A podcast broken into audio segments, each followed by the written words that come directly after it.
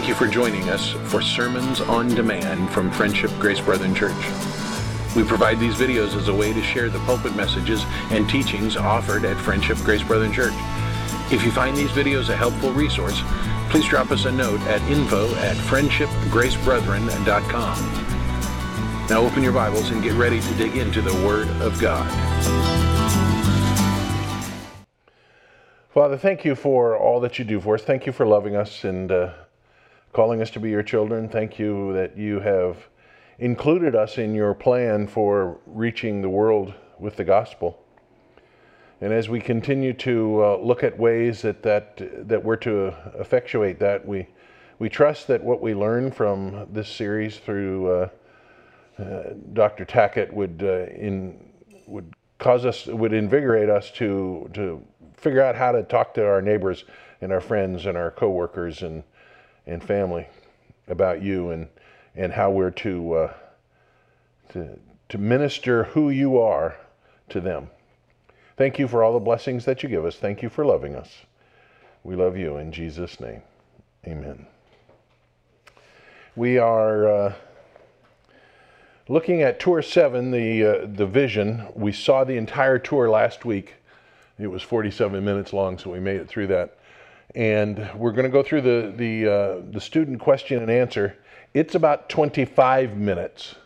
So we'll have lots of time, and then just a couple minute uh, preview of, of Tour 8. We're nearing the end, and Tour 8 will be a, another hard hitter, just like Tour 7 was. So, any questions or comments about this series before we get going? Everybody's frozen solid. Okay, here we go. Tour 7, question and answer. Did anything strike you in this tour? Is the tour looking at truth?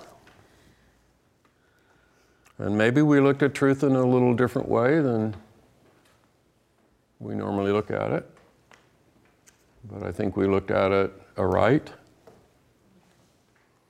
I think if like fruit is not about us and wisdom is not about us and truth is not about us, like I I thought I just had to die once, you know? like I thought I thought it was like, you know, lose your life to find it. And I really thought that was just for salvation.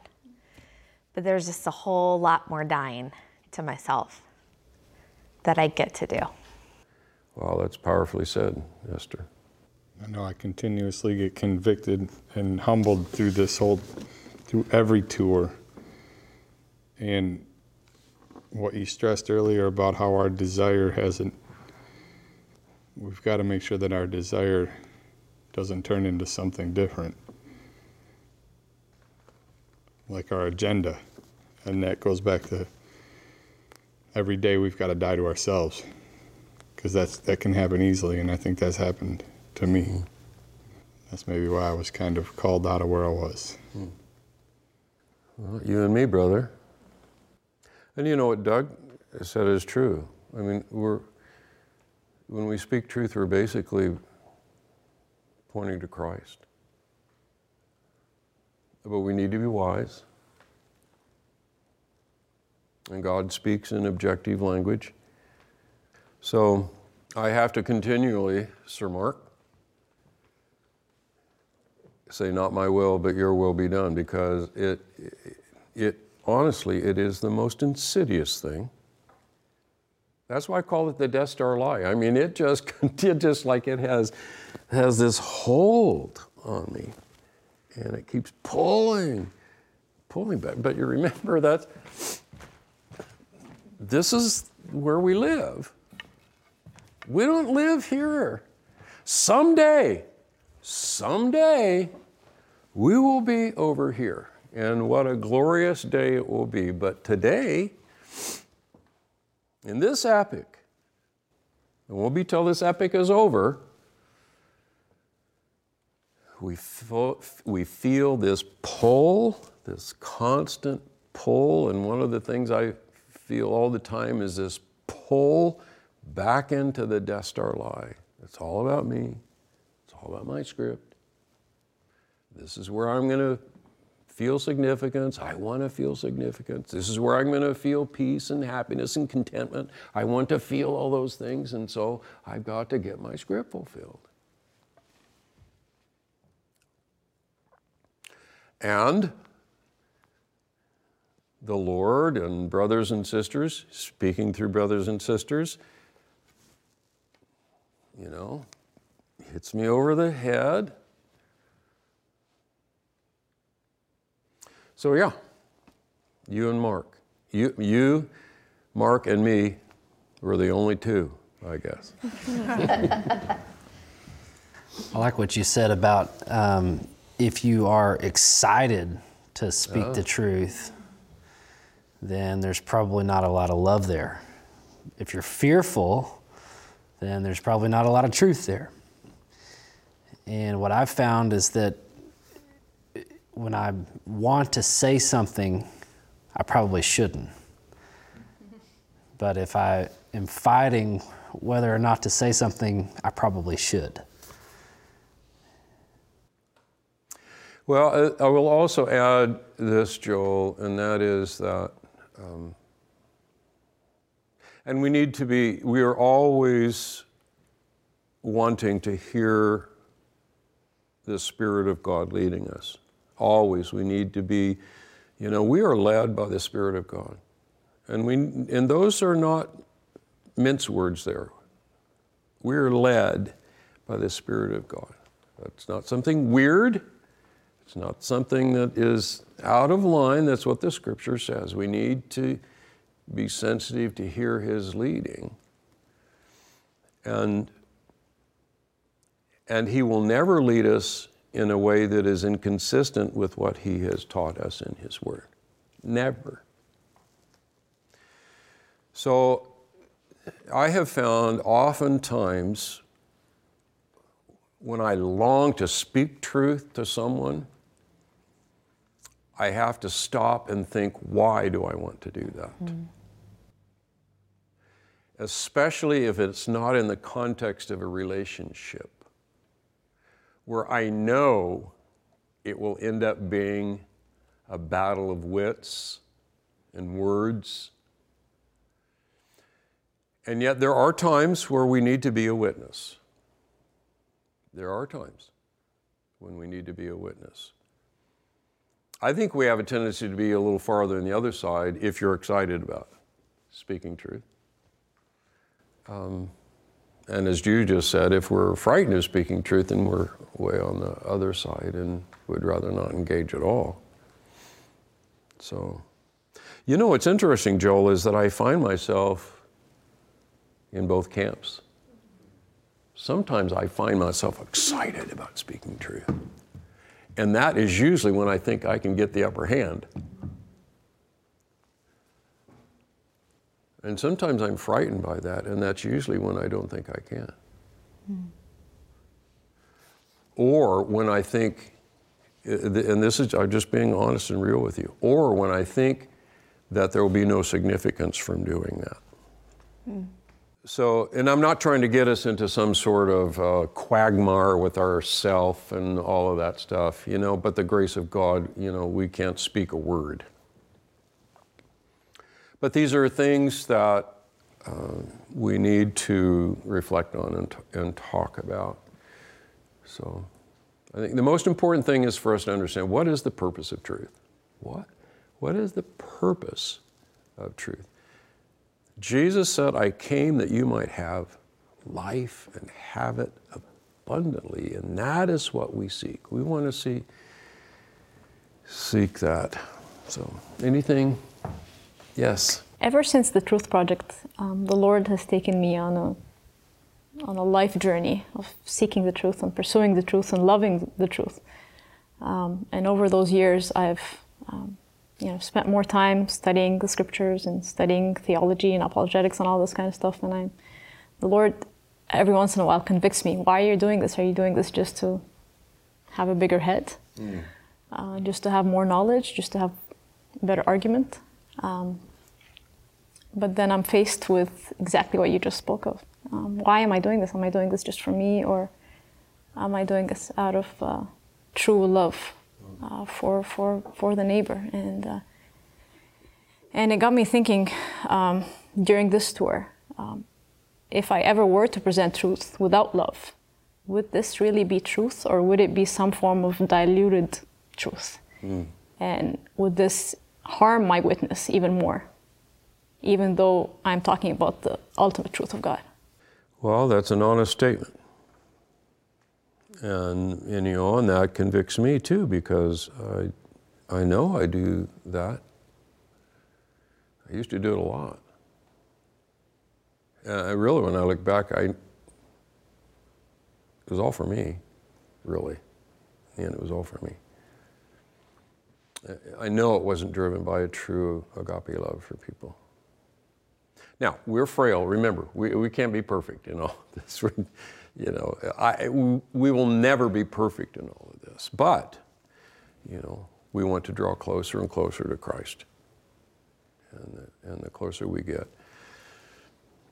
to the crown jewel, to understand, and that's what we're going to do in our next tour, Doug. To help us under, understand just how much He loved us. And that should help us in our motivation for loving others. Yes, Catherine. I was just thinking about how the more I learn about what the Lord is calling us to do, the more I marvel at Him, you mm. know, because if He's not asking us to do anything He hasn't done or isn't doing presently, and it's so others oriented, it's so others centered, and you know, and the fact that we can't do it perfectly, but he's doing it perfectly and he's perfect in doing it makes me just, you know, like like you say, who is this God? Yeah. Um, and I loved what you said too about when we were talking about Rosaria and you were saying, you know, do you believe that God can do this? Not about Rosaria, but about can He use you? And I struggle sometimes because I feel like I so often get in the way. Mm. And I'm like, Lord, you know, do I believe that you can use me in all my imperfections and all my strugglings with my own agenda? And um, but I know that if He's given us this command, nothing more, nothing will delight Him more than to pray for that, than to ask Him to continually to work in us to fulfill that command. And I know that He'll answer that prayer, um, however imperfect I or we might be. So it's just, I don't know. I'm marveling, I guess, currently let's go back again to, to who God is and how He works, and what we see over and over again. God does not use the polished jewel. Mm-hmm. He, and you remember Paul? Remember, Paul is asking God to remove whatever it was. We don't know what it was. He said the thorn in the flesh. Um, you know, some people think it had to do with his eyesight, that he had some kind of problem uh, with his vision, that maybe that's what it was. We, we don't know. I personally think it's the same thing I cry about, and that's I want to get rid of this sinful nature. It's a thorn in my flesh. I hate it. We don't know. But what we do know is that Paul is crying because he knows he's got problems. He's, know, he's got limitations and so forth. And what did God say? My grace is sufficient for you. My grace is sufficient for you, and my strength is made perfect in weakness. Yeah, so what we know from that is that God's glory is made known through us, our weakness. The vessels that are broken and cracked and all of that. Now, don't we wear the white robe of Christ in the eyes of God? We wear the white robe of Christ. You know, we we, his righteousness has been imputed to us.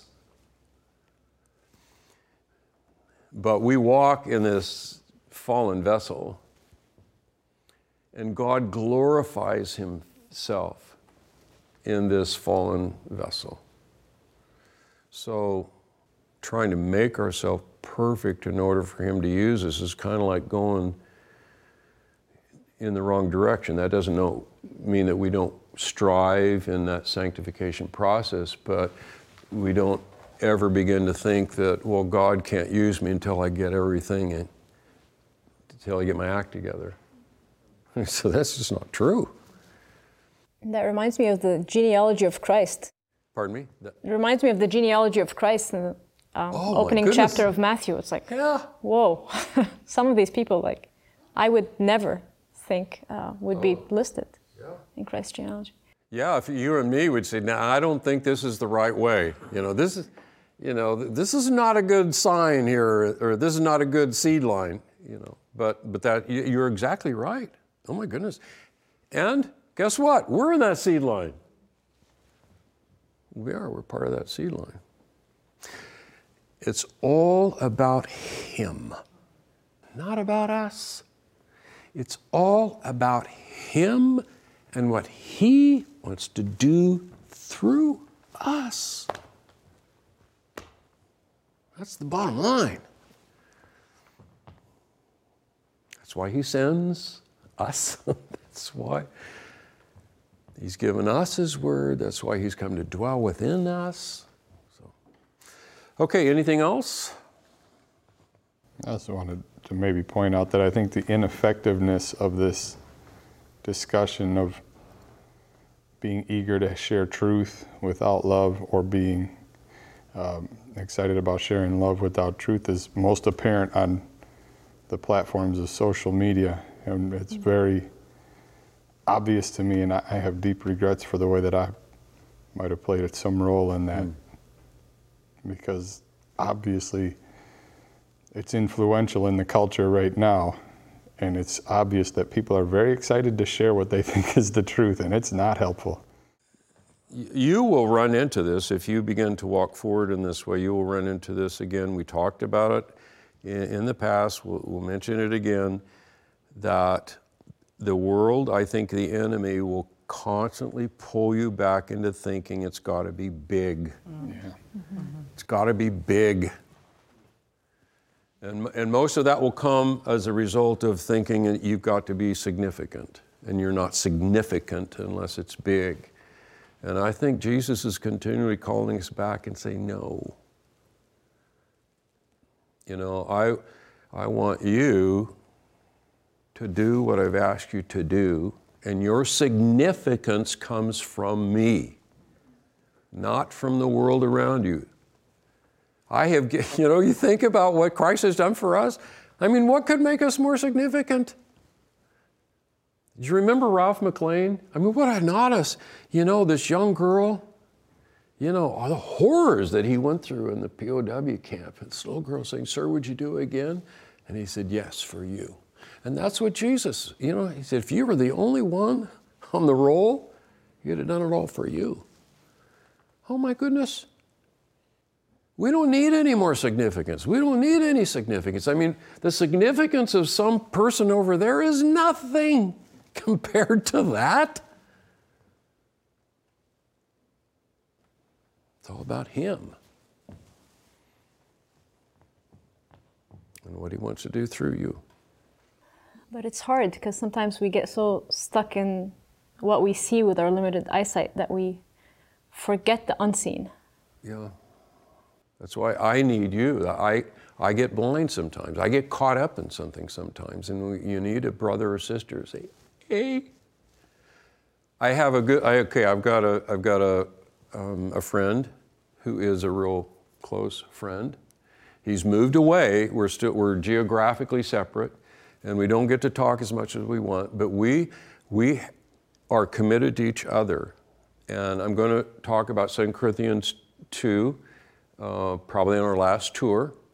That I may have done this in class anyway. Thanks be to God who always leads us in triumphal procession and manifests through us the sweet aroma of the knowledge of Him in every place. That we are to manifest the sweet aroma of Him.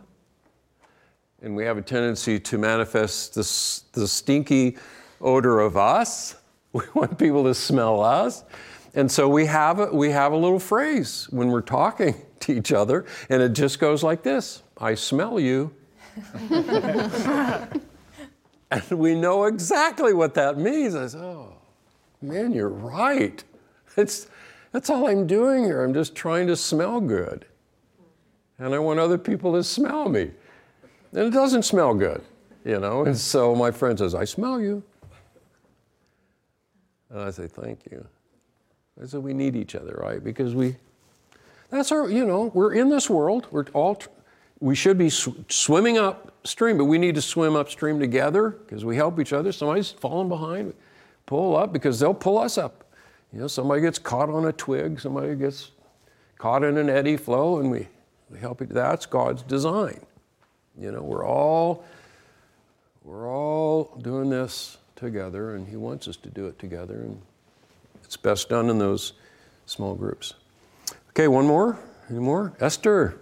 When you said, you know, would you love your neighbor if your neighbor never comes to Christ?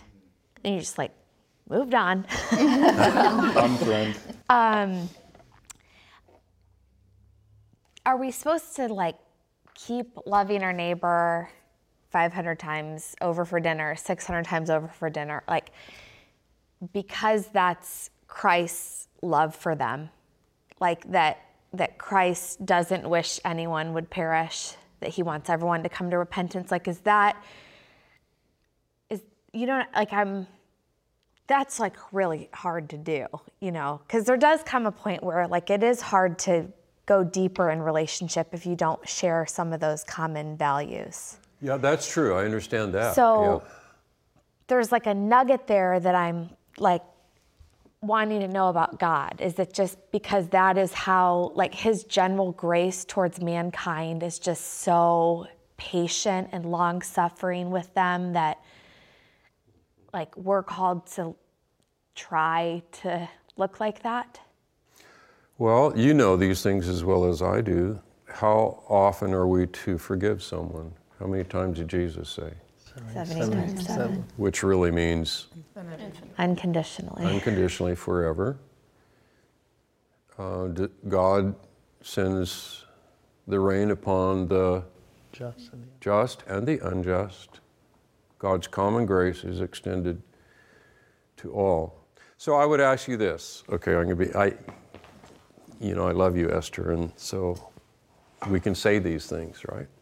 Can you imagine at some point that you have had Rosaria Champagne over to your house, and this is the 400th dinner? You've been marking them.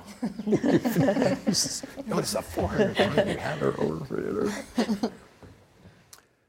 And at some point, let's say you had a vision. I don't know. We- I don't know how we because we don't aren't omniscient. We don't know who the elect. We don't know. But let's just say you had a vision or whatever, say, you know, Rosaria is never going to come to Christ. Can you imagine yourself calling Rosaria and say, Rosaria, we're, let's cancel dinner tonight because I don't think you're ever going to come to Christ. And No, a guy, I hope I wouldn't do that. And I but I would wouldn't. grieve. I would grieve. I would like. sure, And sometimes there does come a point in relationships when you're like, you know, it's up to God. You know that God does it, and so it can just be. But but I feel like what's going to help me to like ask the 401st time is to like know that that because that's God's posture towards her. So that's what I'm. What's like the mystery that I'm trying to like. I don't think it's a mystery, Esther. I think, I think all it is is to say God has called you to love her with no agenda, with no expectation. Love her. And so that doesn't matter whether that's the first time or the 500th time or the 700th time. Okay? You know, this, this could be, you know, Maud Jones. And the story isn't the story of, of Rosaria. This is Maud Jones. And, you, and, you, and she's been your neighbor for 40 years. And now you look like me.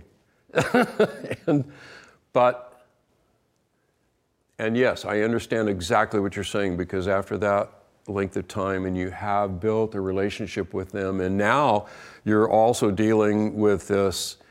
Um, phileo love that begins to build in you. You have an affection to people.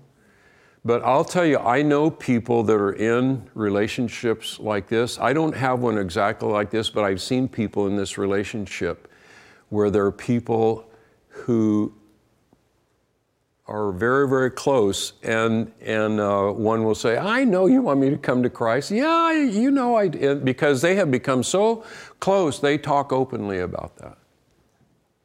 And yes, uh, yes, you may be grieved in that, but you are continuing to walk that path, because remember, He is the one that has to do this. He's the one who has to open eyes. He's the one who has to open hearts. He's the one uh, who has to grant repentance. He has to do that. So, now, is this easy? No, I understand exactly what you're saying. That, but, you know, that's part of what it means to build a relationship with people. Uh, sometimes it's going to be difficult. And this is one of those difficult things when our heart aches for those we love. I, let me tell you this there are people whose heart aches for their children who do not know the Lord and are in rebellion. There are people whose hearts ache for relatives in that way, and it hurts. The difference is that they can't have a relationship in some cases. At least with, with Maud, you can continue the relationship and pray and seek God in that, but rest in Him. Because when we get frustrated in this is when we have written our script as to how and what will happen with Maud. And that's not yours to write. Our job is to love. Does that help a little bit? I know it Yeah. doesn't it doesn't put salve on that hurt, but okay. So just a couple of things I want to uh, want to address in uh, in those um, statements. How do we how do we reconcile the 700 times, the 701 times, with the statements in in the Gospels where Jesus tells his disciples that if they reject you, to knock the dust off and go. What's the difference? We don't know when they're gonna be the final rejection. Well, But we just but but neither did uh, the disciples. Well, here, I think you're, you're building a relationship. not on. Go ahead. Keep talking. You're building a relationship, you have built a relationship by the 700th or whatever number. So to just cut them off because they haven't accepted the gospel yet would be better, worse than not presenting it to them at all, I think. Yeah. What's the difference between Rosaria coming over how many over time 400 500 times and the instructions that Jesus gave the disciples? The difference is rejection. Yeah. their refusal. So don't don't keep inviting somebody that always refuses. Um, but the, the person that does it, the person that is engaging, the person that is, they may not accept, Right. but they're not pushing you away. See, the difference is Jesus told his disciples if you go into a town and they absolutely reject you, then move on. Because there are lots that won't. Yeah. And, and I, I wanted to wanted to point that out because that when I the first time I, I listened through that and, and I was thinking, well, Jesus gave different instructions, and I had to really think about it for a while. Why are Jesus' instructions different in that case? Would that hold true with family members? Sure. If they reject your your statements to them, if they reje- if if they are countering everything and not in, not wanting to engage, then don't engage them. Be awful hard. Oh yeah, it's hard. But you still love them. You still love them, yeah. That's what this whole section was about. Was uh, uh, giving the truth in love. And I understand this, the sentiments. I love to give truth. But when you got to temper it with love, sometimes that's really, really hard. And and I appreciate the comments that they made about who are, who are you speaking the truth for? I want to win this argument. Yeah. That's not the way to do it, right? because that's not giving the truth in love.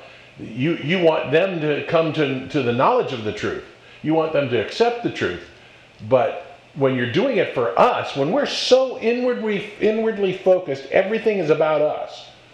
Everything that happens in the world is about us. When we're so inwardly focused, we cannot present the gospel properly.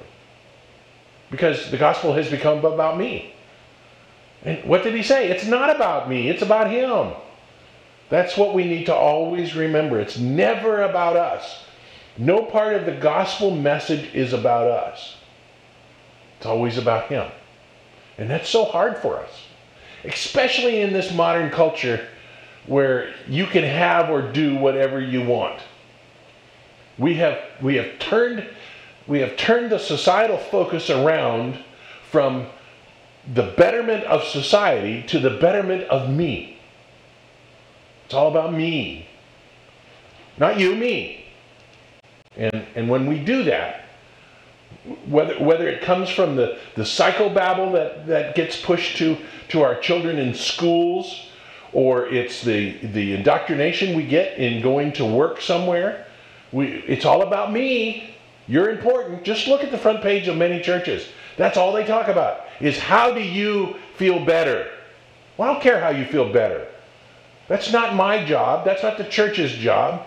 That, that's your, your wife's job or your husband's job or your therapist's job, although I question whether or not that's a real statement. You, you can't be focused on, on you. You have to be focused on him and the person you're trying to, to talk to. If you go into an argument, or uh, let's not even say an argument, just a discussion about you have to end the discussion by proving your point. You have to be victorious. You will never be victorious in what Jesus wants you to do. That's the result of what uh, of what they're talking about here. And I think engaging the truth with love is one of the hardest things we have to do as people that God has left in this world to do that very thing. I can't think of a harder task than engaging with love. Because sometimes that means we have to overlook, that's probably the wrong phrase, look past what they do. And tell us a little bit about Rosaria. You read her book? Mm-hmm. Well, as, as she said in the clip that we saw last week, she was a rabid feminist, and because of her rabid feminism, she was a lesbian. And Which, by the way, makes no sense in my mind.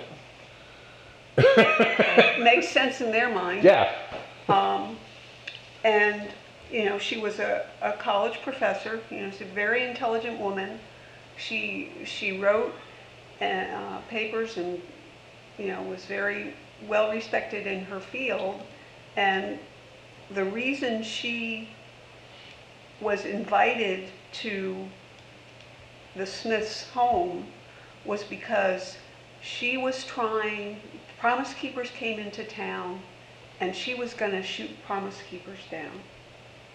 That it was a bunch of nonsense and she was doing, re- she wanted to do research and she wrote a letter to the editor and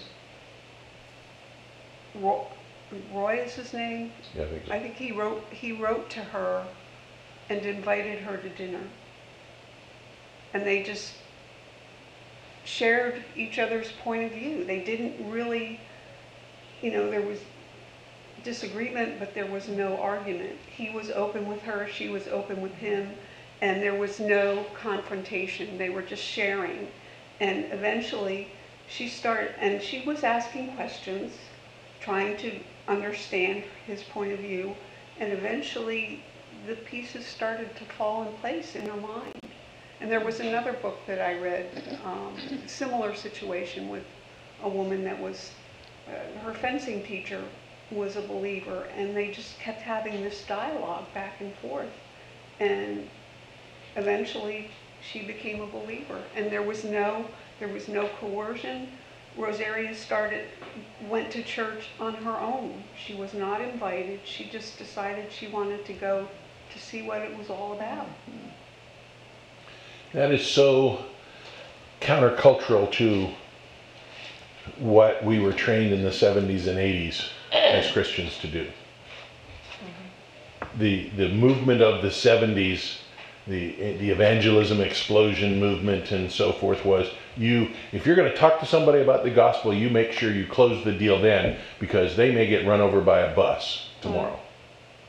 And, and you close the deal. You, you don't have a conversation unless you close the deal. What was the result of that? Was nobody had the conversation. We had more doors slammed in our faces Yeah. than think But of. but after a while, you, you don't want the imprint of the door in your face anymore, so you stop asking the question. Or you get, you get people that, that, uh, that pray the prayer just to get rid of you. Right. Yeah. Right. And, you know, that's, That that I think swallowed. I think the 70s and, and early 80s movement in the church in, in the West did more to hamper the spread of the gospel than, than and, and I'm convinced it was satanically led, than anything else in our history, with the possible exception of the Dark Ages. Because we, we, have, we have two or three generations now of Christians that are afraid to have the conversation because they won't get to the end to close the deal. And so they don't have the conversation at all because they have to get to the end to do it right in their mind.